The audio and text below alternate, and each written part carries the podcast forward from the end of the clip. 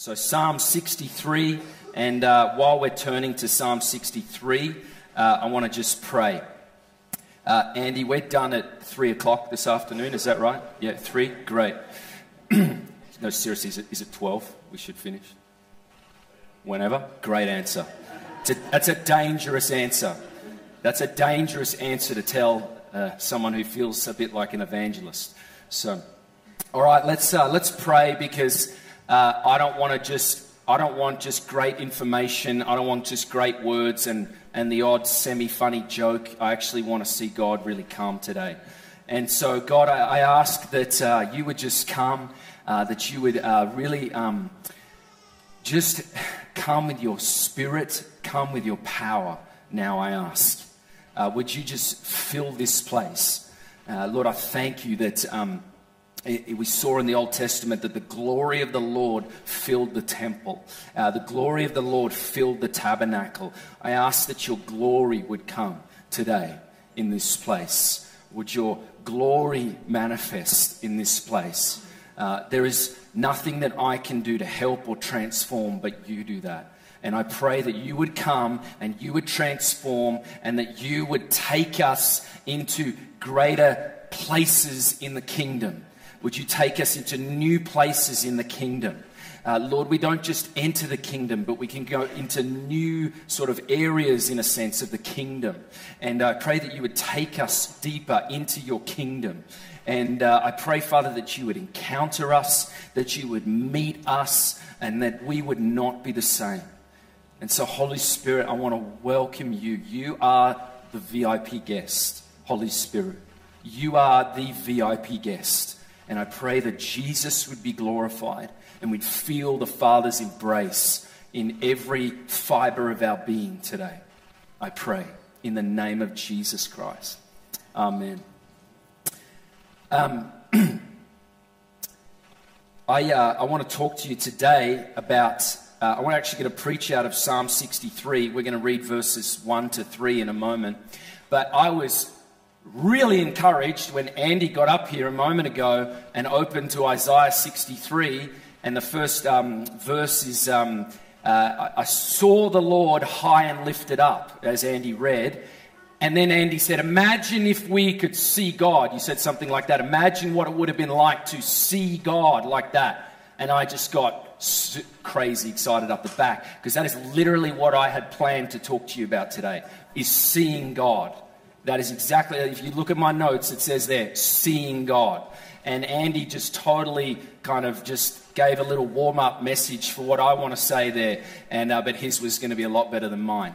But, uh, but I just am really encouraged because that tells me, okay, I, I feel like the Holy Spirit's wanting to say something, uh, is what that means. That means the Holy Spirit has something for us, uh, a, a great big word of encouragement and something to strengthen us in our walk with Jesus. Uh, but that's exactly what I want to talk about today seeing God. You see, some of us, we think that what happens is, is we get born again, we get forgiven, we get made clean, and then we just kind of finish our life. You know, we work, we do family, get a pension, you know, hopefully, you know, go to a Boxing Day test match once a year, and then, you know, we just finish our life. But actually, I think this is my opinion based on my reading of the scriptures, is the greatest privilege we are invited into as a born again child of God. The greatest privilege we are invited into is to see and know God more. It is not just be a good Christian. It is not just be a good churchgoer. It is not just you know, be good to the poor. Although those things are wonderful, I believe we are invited into this enormous privilege of to see, or you could word, use the word know, see or know God. Not, na- not, not when we get to heaven, not, not when we die and go to be with the Lord. It begins now. Now, I could, go, I could turn to the New Testament and talk about what Paul says. Uh, I consider it all rubbish compared to knowing God, you know, Paul writes. And we could go there today. But I want to, in a moment, read from Psalm 63. But I want to, I want to say to you today, my, my uh, desire is that for you today, that I would awaken a hunger inside of you to see and know God more. And that begins now. I don't care if you're, you're four years old or you're 140. That begins now. We see God. We get to see and know Jesus now. As Brendan was saying when he was leading worship, we get to see the King of glory now.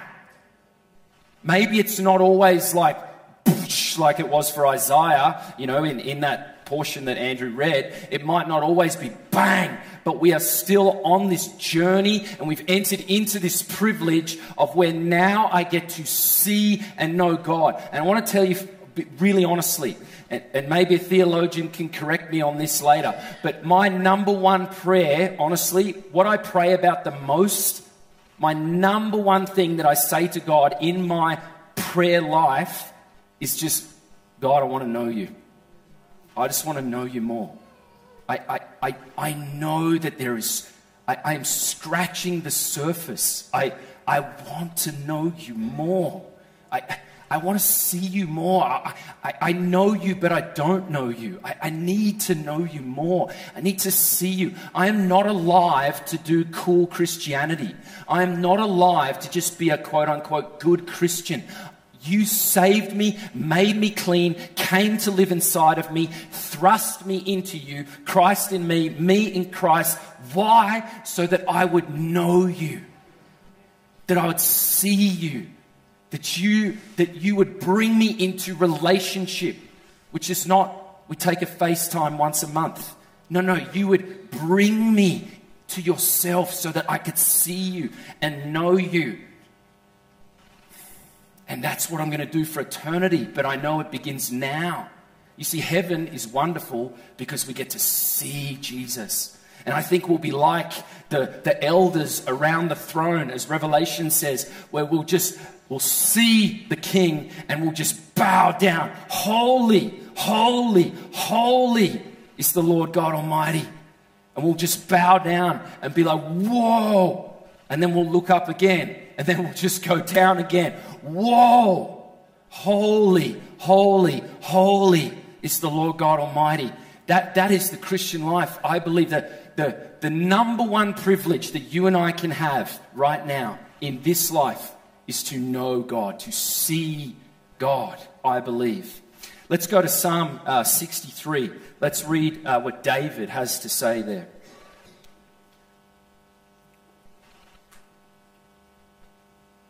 I remember we used to sing a song, I think it was by Greg Jones in Adelaide, South Australia. I think it was called Psalm 63.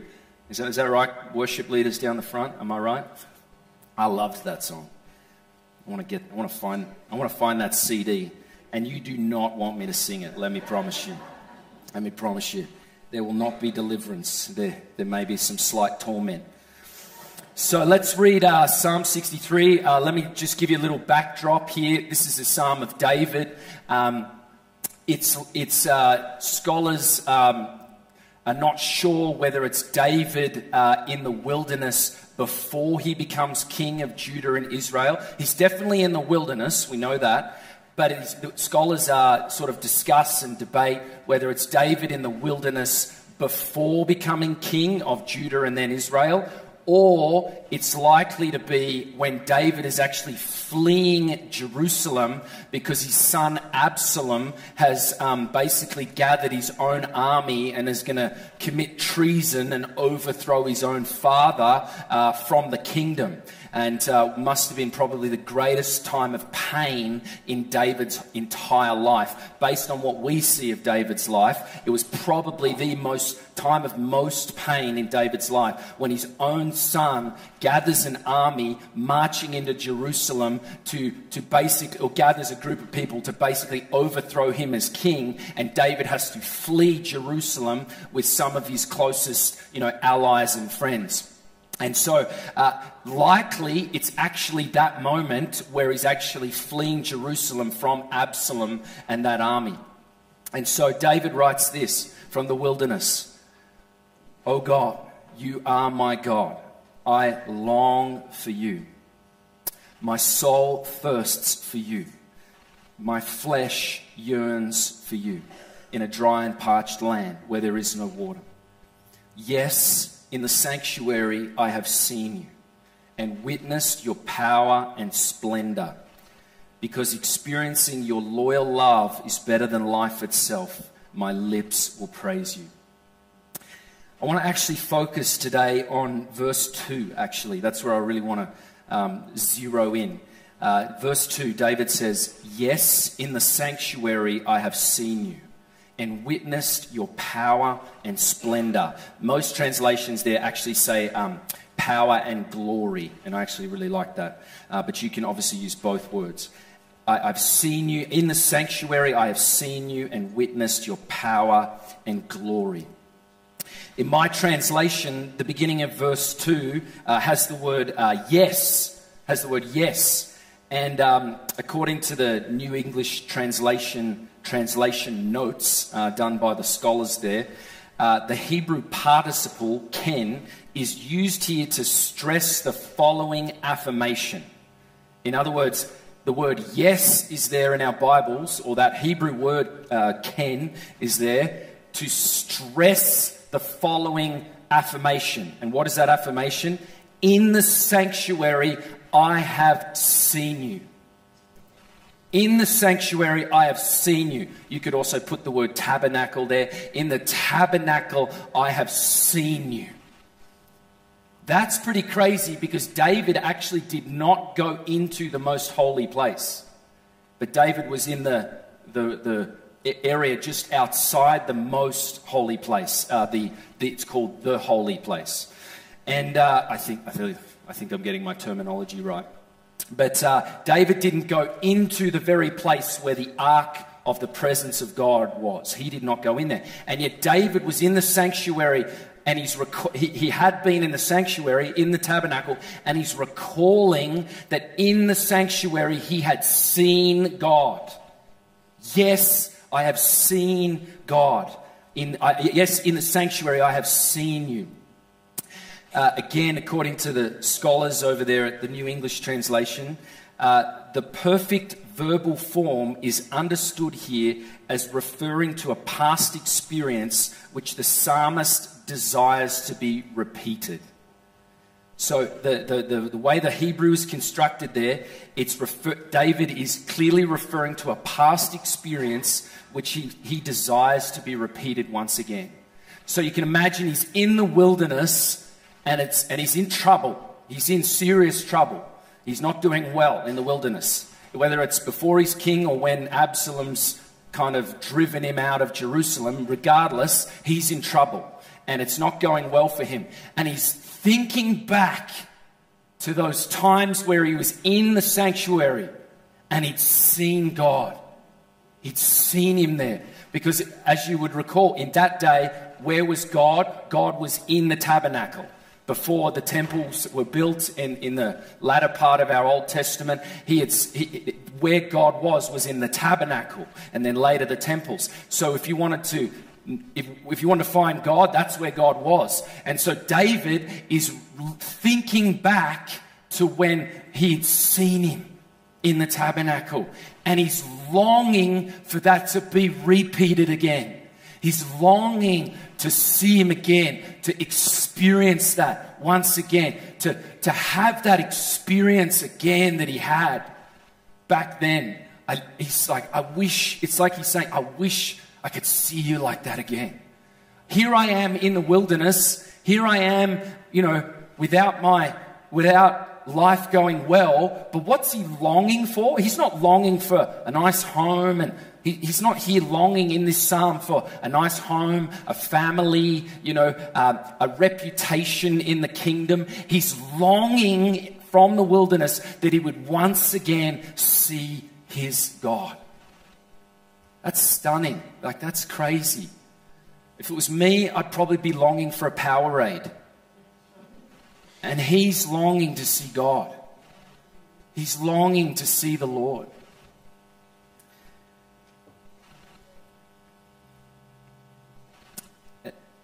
The, the scholars also say that another option is to um, take the, the perfect verbal form as indicating the psalmist's certitude that he, will, that he will again stand in God's presence in the sanctuary.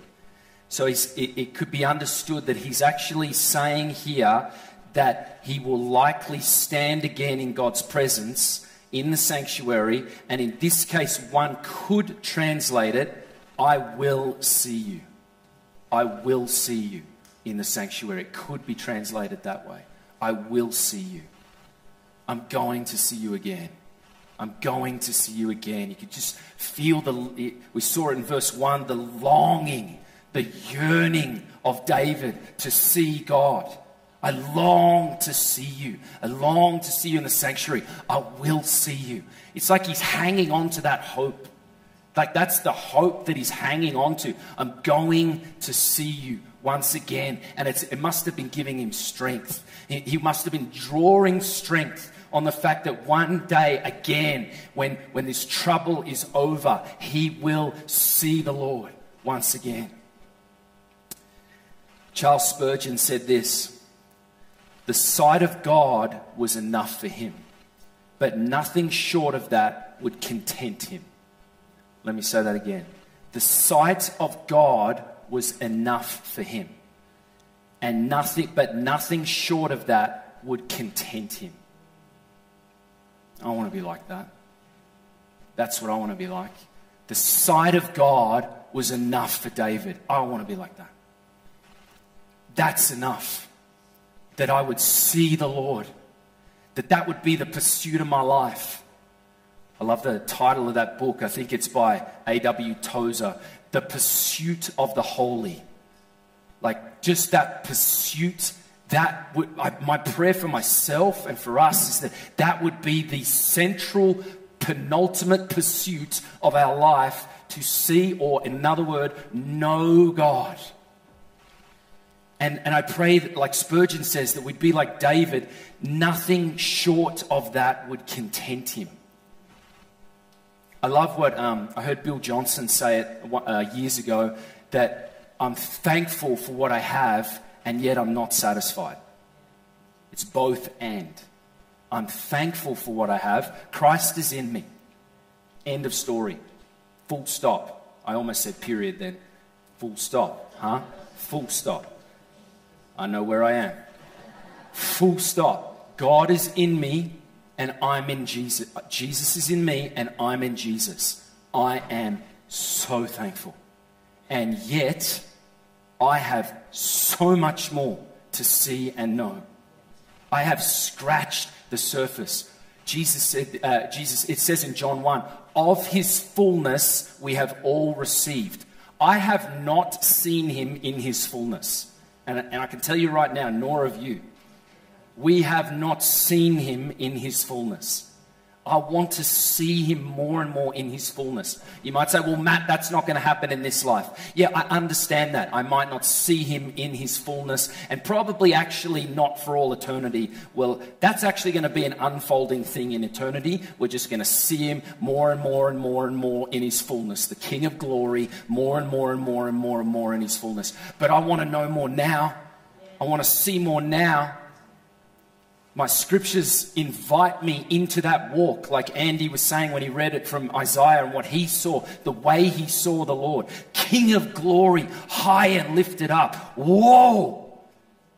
But now I get invited into this experience to see and know him more. And when I walk the streets at night just praying, you know, as a father of children of three, it's like sometimes for like 10 minutes, but that'll do. You know, God, I want to know you more.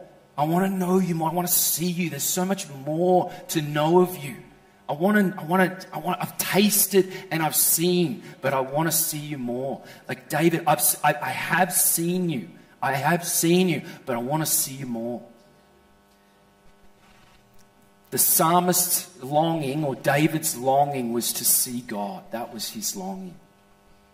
You know, it's not, the scriptures, I believe, invite me into this experience. But you know what also invites me into this is the stories I hear of men and women gone by. When I hear like the way Smith Wigglesworth experienced God, I'm like, God, I've got to have that. You just need to pick up a Smith Wigglesworth book and go, whoa, that, is that possible? Pick up a book of the life of Evan Roberts of the Welsh revival. 24 years old or something when the revival started in Wales. Literally shook the whole nation. But before the revival started, when Evan Roberts was about 24 years old, this is in about 1904, if you're wondering when that is. It, when, before the revival started, God actually visited Evan Roberts in his room and actually spoke to him through the night for hours and was telling Evan Roberts what he was going to do in the land.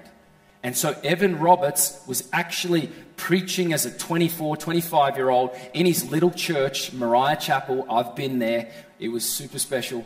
And uh, he's preaching in that Moriah Chapel. He has a certainty in his heart I know God's about to move in the land and we just need to prepare. He talks about how the, the wood's been laid, and uh, he says something like the, the, the wood and the altar's been laid. We only need to wait for the fire.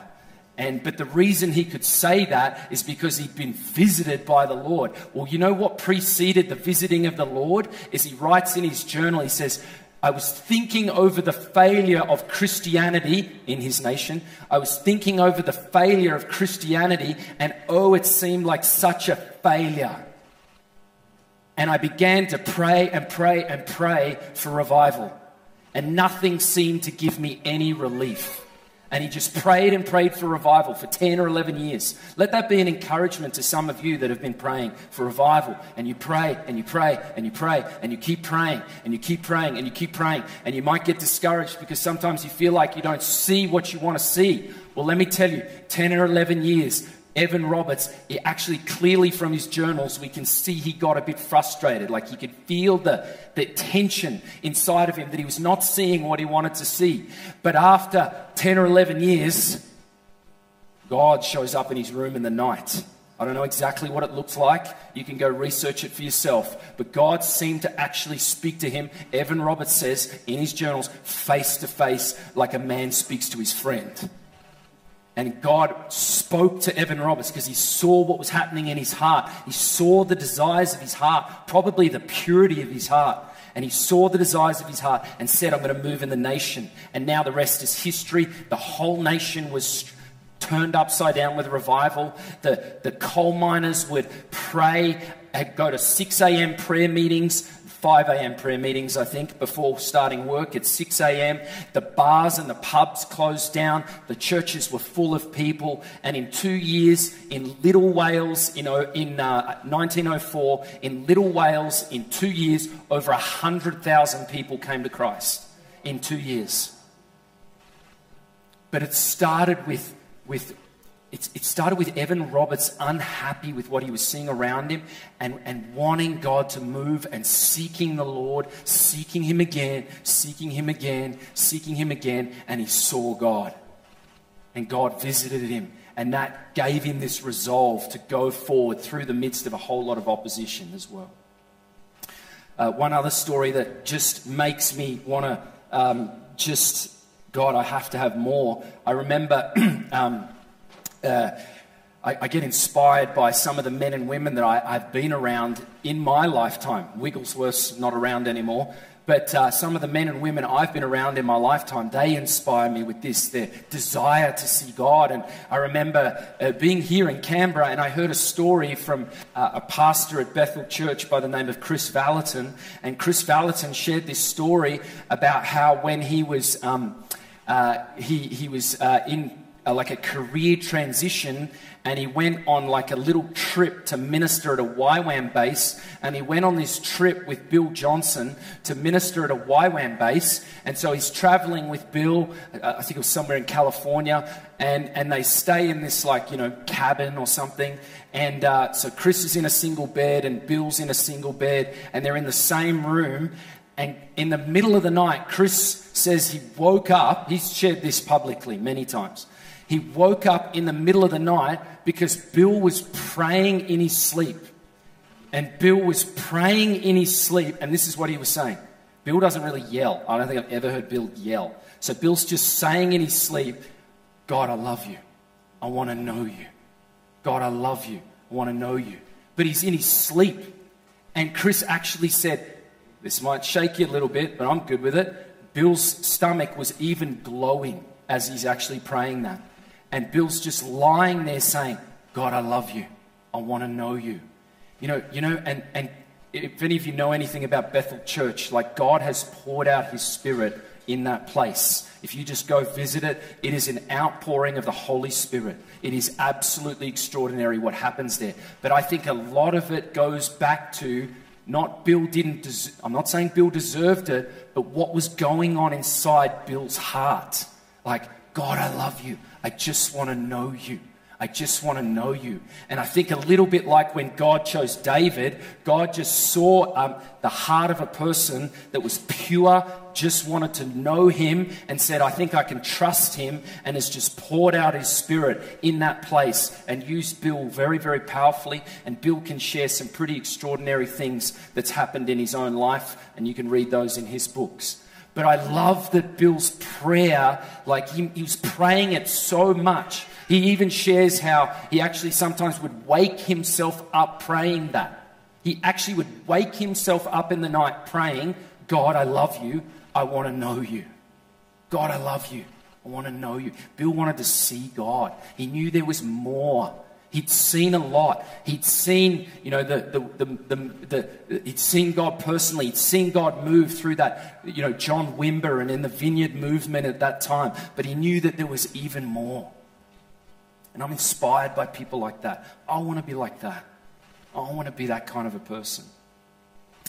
You know, David, I believe he, he didn't long so much to see the sanctuary as to see his God. David didn't hear say, in the sanctuary I've seen you.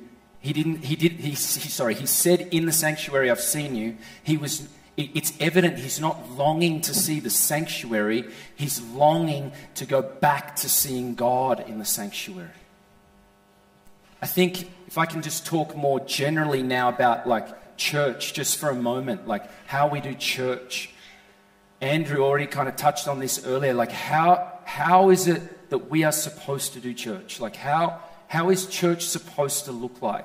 I, I would like to suggest that this, our, our churches, and I'm talking global body of Christ here, I'm talking the global body of Christ. How our churches should look is people should come and expect to see God. And actually, that's like our promotion. Come to my church because hopefully you're going to see God. But sadly, I'd like to suggest to you what we've done is what we've done in the modern church is we've sought to spruce up the sanctuary. We've sought to make the sanctuary maybe a bit hip, maybe a bit cool, you know, maybe like hyper welcoming. We're super focused on the coffee machine and the quality of our coffee. And, uh, you know, what's the, what's, you know, we've got to have a certain building, we've got to have the lights smoke machines and skinny jeans. You know, we, we've, we've, it, we, we've, what we've done a lot is we've sought to spruce up the sanctuary. And then we wonder why, when a pandemic comes, everyone leaves. Because the people, a lot of those people, and it's not always the pastor's fault, so I'm not up here to, you know, brag about my friend here. I'm, I'm, here to say it's not always the pastor's fault. But one of the things we've done as, as the modern church is, is we've focused too much on the sanctuary. And actually, what we should be doing is doing everything we can so that the people would see God. And how do we do that? Well, I think a lot of it is our value system. So I'm not talking now about what our carpet is and our chairs. It's what is the value system of the church? Like, what is our goal? What, what are we doing? Because if we're here to have a great time and a great event and make it nice and cozy and welcoming and no one gets offended, we don't want anyone to get offended. We just want to be super inclusive. If that's how we are, well, we'll get what we built. But if we're just single eyed I am here for God. Like, I am here to create a sanctuary where hopefully God says, I'll come in power and with my presence and with my glory, and people will see. Hopefully, God will do that and the people will see Him. And that's, that's what I think our central goal is about church. Then we'll start talking about the important stuff the discipleship, the children's ministry, the youth ministry, the, the, the, music. All that's important. I'm not saying it's not important. But I believe the central goal ought to be are we creating a place where God says, I want to come and I want to not just visit, but I want to dwell there, and people are going to walk in the building and their demons will come out? And I've seen that in places. They li- you just literally need to get on the property of the building, and sometimes demons come out of people. There's a few places in the world where I know that happens. What has happened at that property? God has found a resting place, a dwelling place. And so you just need to walk on the property, and something's going to happen.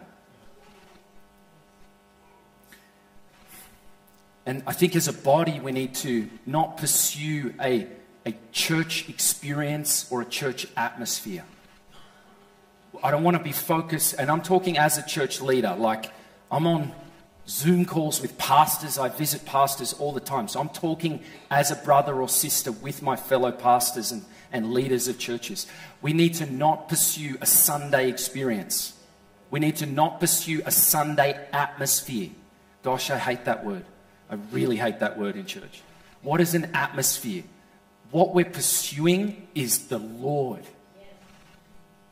Rick Joyner said this. He wrote a book, I forget what, I think it's like called Apostolic Ministry, something like that.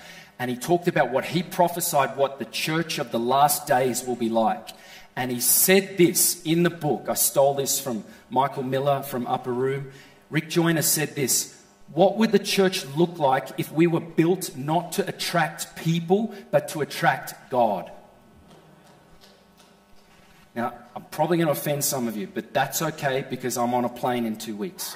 So I'm good. So the mess, unfortunately, will rest with those on the front row. But I, I, don't mind like running the risk of offending people because I believe we've got to make some changes, like in the church, the global church. We've got to make, I'm not saying what we're doing, I'm not saying everything we're doing is wrong and we just need to throw it all out. I'm not saying that. I'm just saying, what if the church was built not to attract people, but to attract God. First, what would our Sundays look like? I just heard a testimony of a church in Melbourne where the, the pastor had a personal face to face encounter with God. He was so powerfully touched in this encounter with God that a two hour service went on, actually turned into a nine hour service. Now, I, am not, te- uh, I'm, I'm, not telling you that. I, I love this story because it's actually just down the road in Melbourne. So I love this story. So the service normally goes for two hours, went for nine hours. People were calling their friends who were on vacation and saying, You need to get back to church because something's going on here. This is radical. This is awesome. You need to get back from your, ho- I said vacation, holiday, sorry, slipped up. No one threw any apples at me. They said, You need to get back here and, uh, and you need to come back here because God is moving. And the service went for nine hours. Well, well I'm in Australia. I, I said to my, my friend Dave, I said, I need, I need the number of that pastor because I want to go visit that church. and so next week, my wife and I are going to go visit that church. We just want to be there because I'm hungry to see a place where God dwells. Like where we, we, we just gather to see God. I want to see God. I want that for my personal life, and I want to see that in the body of Christ, in our churches. That I want that to be what we're known for. That the world comes because they come because they heard God was there. I want the world to come because they heard God was there, not because we had the best flat whites in the region. But I do love flat whites. I'm almost out of time. Um, David says in uh, the second part of um, verse 2, he says, well, he says, I've seen you in the sanctuary, and then he says, and witnessed your power and glory. I've witnessed your power and glory. Uh, the, the witness, that, that the Hebrew words there, and witnessed, could also be in, in, in the Hebrew, it's actually like seeing. I've been seeing your power and glory. Um, according to the scholars at New English Translation, it says the preposition, here we go, the preposition with the infinitive construct, you all know what that is, don't you? The preposition with the infinitive construct here indicates an accompanying circumstance. What does that mean? He's seen God, but then an accompanying circumstance is I've seen power and glory. So I see God, but then accompanying that, David's saying, I'm see, I've seen power and glory. Those are the two attributes that stood out for, for David. He could have probably written about numerous different attributes, but he's recalling that he saw power and glory. Oh, I get chills. Those were the two attributes that most impressed themselves on his mind when he'd been in the holy place. Uh, in First Chronicles chapter 16, verse 27, uh, David's got a song there in First Chronicles 16, 27, and he says this majestic splendor emanates from him. Talking of God. He is the source of strength and joy. Let me read that again. Majestic splendor emanates from him. He is the source of strength and joy. Majestic splendor emanates from him. He is the source. He is the source of strength and joy. This is not, God is not like, God is not like a cool roller coaster ride. He, he is awesome. Um, I remember hearing Jack Hayford say, when the, when the elders bow down and say, Holy, holy, holy, that's not, the, the elders are not saying, you know, like clean, clean, clean. That's not what that word means. He said, we, we don't do, our English language can't do, we don't do so well with that word, you know, the, the Greek word there, holy. We, we don't translate that so well. But he said the best translation I can come up with with that word holy, holy, holy, that word is awesomely complete. You are awesomely complete. You are awesomely complete. Majestic splendor emanates from you. Whoa! Cover my eyes or bow down to the ground. I can't, I can't take it anymore. It's like, it's almost like the elders are just like undone, like, this is going to break me. Whoa! Holy, holy, holy is the Lord God Almighty. That is our God. That is, that is not Him. That is not Him, you know, after the 1,000 year reign. That is not Him after, you know, the end of the age, you know, with the new heavens and new earth. That is Him now. Right now. Like when we gather here and we sing and we praise and we dance and we wave flags, that is who we are before. Right now. When we pray in our bedroom or in our car or in our living room or when we sing before Him, or if you're like me, you go for a walk in your suburb, you go for a walk on the streets, and that way you can sing out loud and no one will hear you and, and ring the police and complain. And, and so when you do that, and you do that, you are actually doing that before the Lord. The King of glory power and glory emanates from him. Uh, we've only tasted just a little. We've seen only just a little. And this is what our life should be given to the pursuit of the holy, seeing Him, knowing Him. This is why you are born again. You are not born again so that, you know, God can just populate heaven a little more. No, you are born again because He wanted to bring you into the awesomeness of the Trinity and to bring you in. The Trinity said, I want to bring you in and give you the pleasure of seeing and having fellowship with us. I will give you the privilege because of my Son who spilled his blood for your sake. I will give you the privilege so that you can come in and by the way, again, we were made the tabernacle. We are now the tabernacle, the, the New Testament says. And so he said, I'll bring you into this, and now you get to see me. Jesus said in John, eternal life is this to know God. Eternal life is knowing God. We get to see Him, we get to know Him, and this should be what we wake up in the morning doing. And, and I'm telling you right now, that is not me every day. I'm, I'm preaching to myself here. So I always want to tell you, I don't, I'm not like Bill and wake myself up praying, God, I want to know you. I am not there. But I'm, I'm, I want to move forward. I, I, I want to know Him more. I want to be hungry. And God, God is really moved by that. God's real moved by seeking. He's not moved by titles.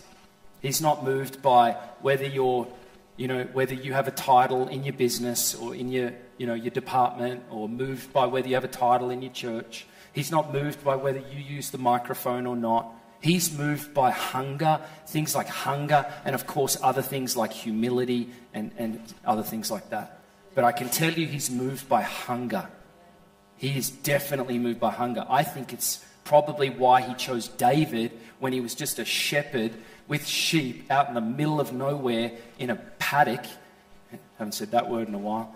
In a paddock, you know, with sheep. I don't think it was a paddock, a field. It was a field with the sheep. I think that's why he chose David, because he saw what was in David's heart.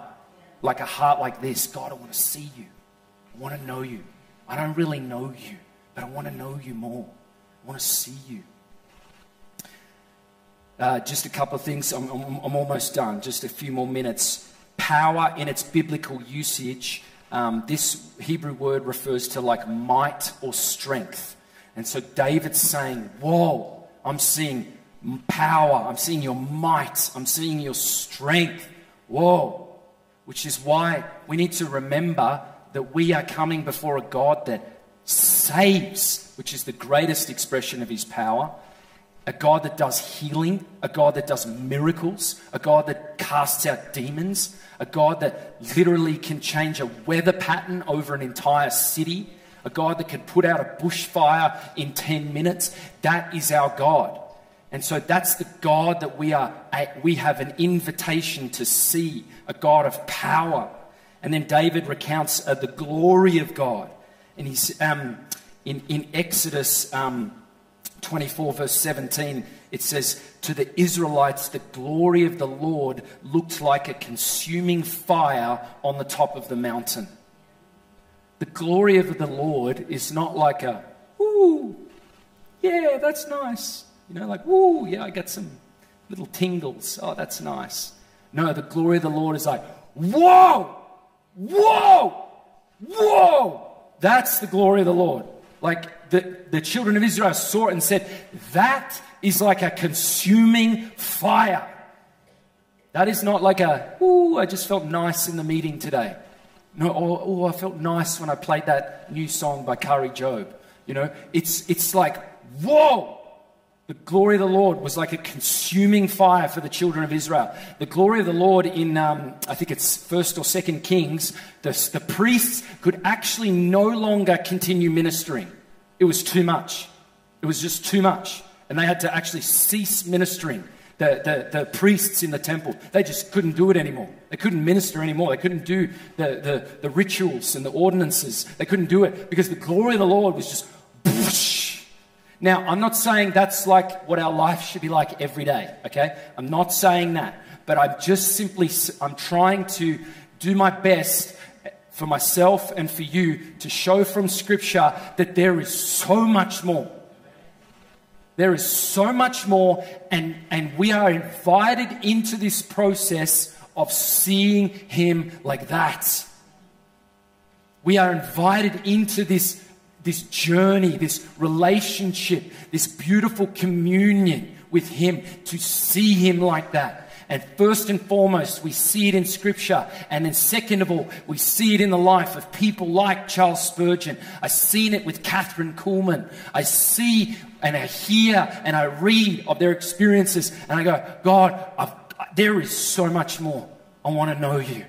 And so that's why I think our, the desires of our heart ought to be shaped by this.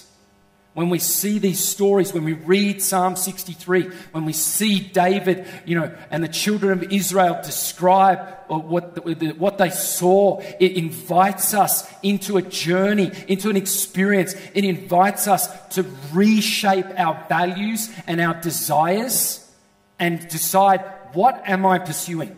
Like, what am I doing as a Christian?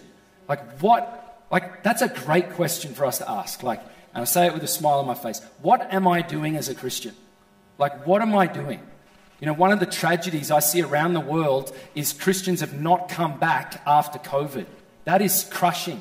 But that tells me that they're not seeing Jesus like David was seeing Jesus. Now, I, I, the Lord. Now, I know none of us are, but the point is, is that we need to have a, a revaluing, uh, what's the word, a reevaluation of our values what are we pursuing? Why are you a Christian? Why are we here? To pursue Him first and foremost, to know Him. And the beauty is, is it's actually by His grace that we do that. The thing is, is like I'm, I'm encouraging you to pursue Him, but the truth is, is it's actually His grace that helps us do that. So He kind of says, "Take my hand," but by the way, I'm just going to round your back. I'm just going to give you some grace there, and that's going to help you to take my hand. And now you can pursue me. And pursue me, know me. There's so much more. You've only tasted. There is, there is no greater reward for you and I than to see God. I can tell you that right now. And that is probably why hopefully, if my life was threatened in the name of Jesus, I would hopefully give my life because this world has nothing to offer me. But Jesus is everything. And I want to just end by that with the words of that amazing song that we will all know. Uh, it's, it's an African American spiritual called Give Me Jesus. And the words of that song, why don't you stand and I'm just going to say it. I'm not going to sing it because it's going to hurt your ears. So I'm just going to say it. Why don't we just stand as, as I recount the words of this famous African American spiritual that, that really kind of came into prominence through the, the slaves in South Carolina in the 1800s who would sing words along these lines. And they would sing, In the morning when I rise, in the morning when I rise, in the morning when I rise, give me Jesus. Give me Jesus. Give me Jesus. You may have all this world. Give me Jesus. In the morning when I rise, give me Jesus. Give me Jesus. Give me Jesus. You may have all this world. Give me Jesus. Just close your eyes. God, I'm asking that you would do a work in us today. By your grace, would you do a work in us? If it's possible to have the keyboard player, I, I, that would be awesome. I just want to wait for a few minutes here. I promise to not go too much longer. Uh, but I just want us to wait on God for a second. Because it's great to, you know, hear a sermon and, and go, yeah, that was nice, and I, I feel helped, and but it's another thing to actually be transformed by the Holy Spirit. And so, God, I just I want to invite you right now to just do a work inside of me and my friends today, my brothers and sisters, to do a work inside of us where we are we are like David, where we're longing to see you more. Let the longing, the yearning of our hearts be to see you more, to know you more.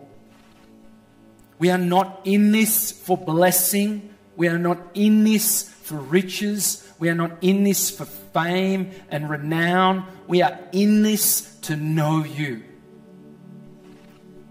We are here and we are doing this Christian life to know you. And there is so much more to know. And I want to ask Holy Spirit right now that you would just just even begin to just fall on people this morning. Would you just fall on people in this room and touch them, Father? Give them a, a taste that even invites them into more. All across the room, I pray, Holy Spirit, that, that you would just begin to fall on people, that you would begin to touch their hearts, that you begin to touch their lives, that you would begin to touch them body, soul, and spirit, and that they would be awakened with a greater desire to see you and to know you. God, I pray that it would be like when we get into our car, we're, we're, we're like, woohoo, because it's a moment where I can just see you. The, the driving becomes an opportunity to see you. That taking a shower becomes an opportunity. I can know you more in here. I've got five minutes, but that's okay. That's enough. God, I want to see you. I want to know you.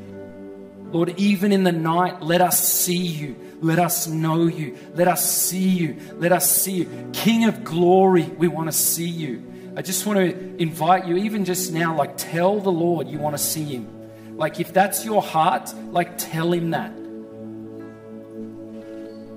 How are we going to see God more? I believe most simply is we let our desires be shaped and then we ask. We let our desires be aligned to Him, calibrated to Him, and then we ask God, we want to see you. We want to know you.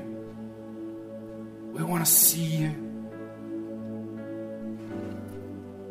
Holy Spirit, would you fall and would you transform? Let us not be the same.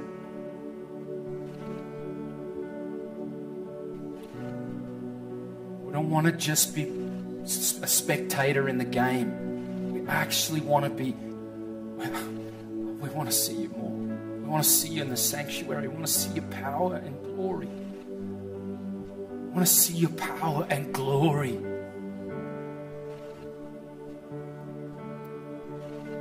Holy, holy, holy is the Lord God Almighty. Holy, holy, holy is the Lord God Almighty.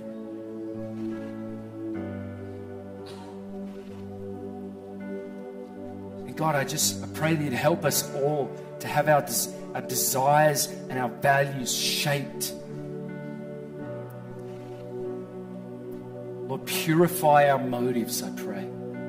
Lord, I pray that for me and I pray it for my brothers and sisters. Purify our motives, God. Let us have a pure heart like David. You are holy.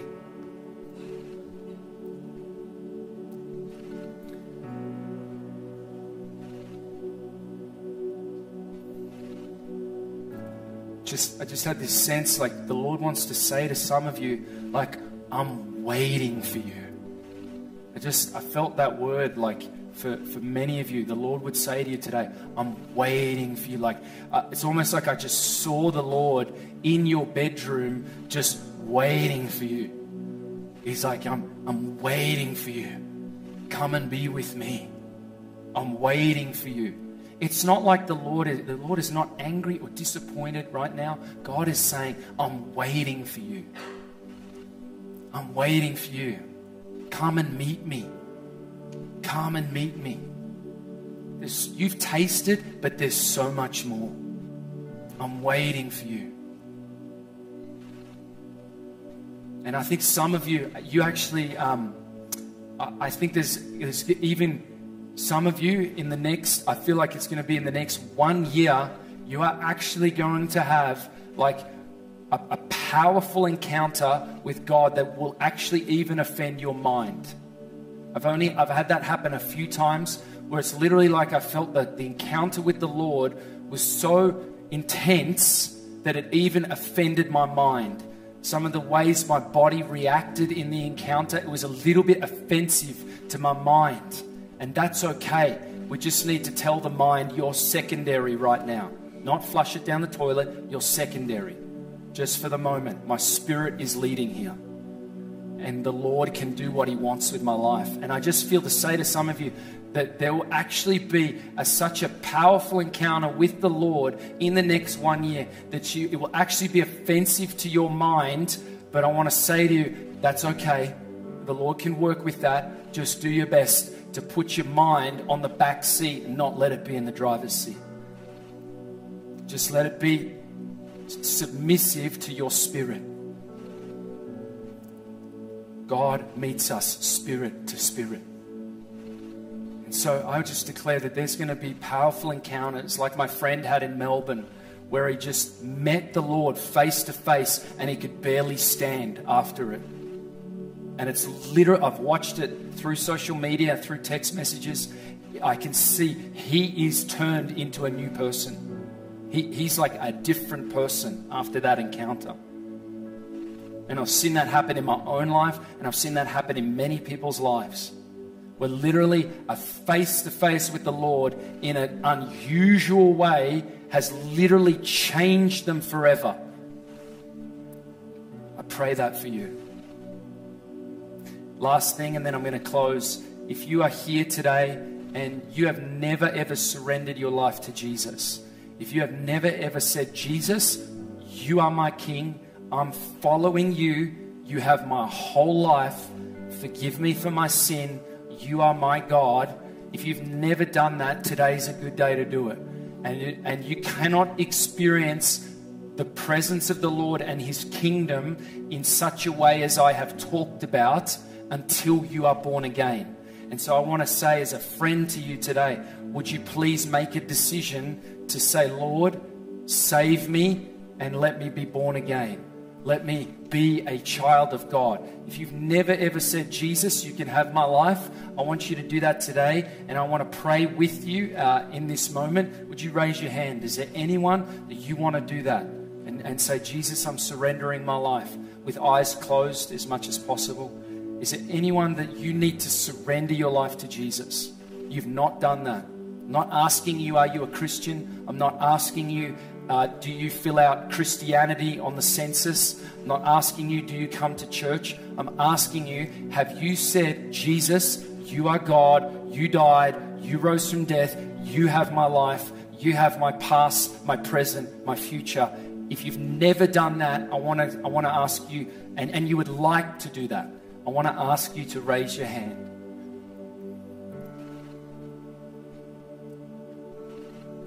If you're online, uh, you can, I'm going to pray for you in a moment if you're watching online, because there may be people online. Okay, I'm just going to pray. God, if there's anyone here that uh, is anyone in um, watching online, if they are making a decision today to surrender their life to you, God, I pray that they would uh, find your presence in this moment. I pray they find your grace, your saving grace. And uh, if you're at, uh, online watching this, uh, basically, I just want you to say in your own words Jesus, I give you my life.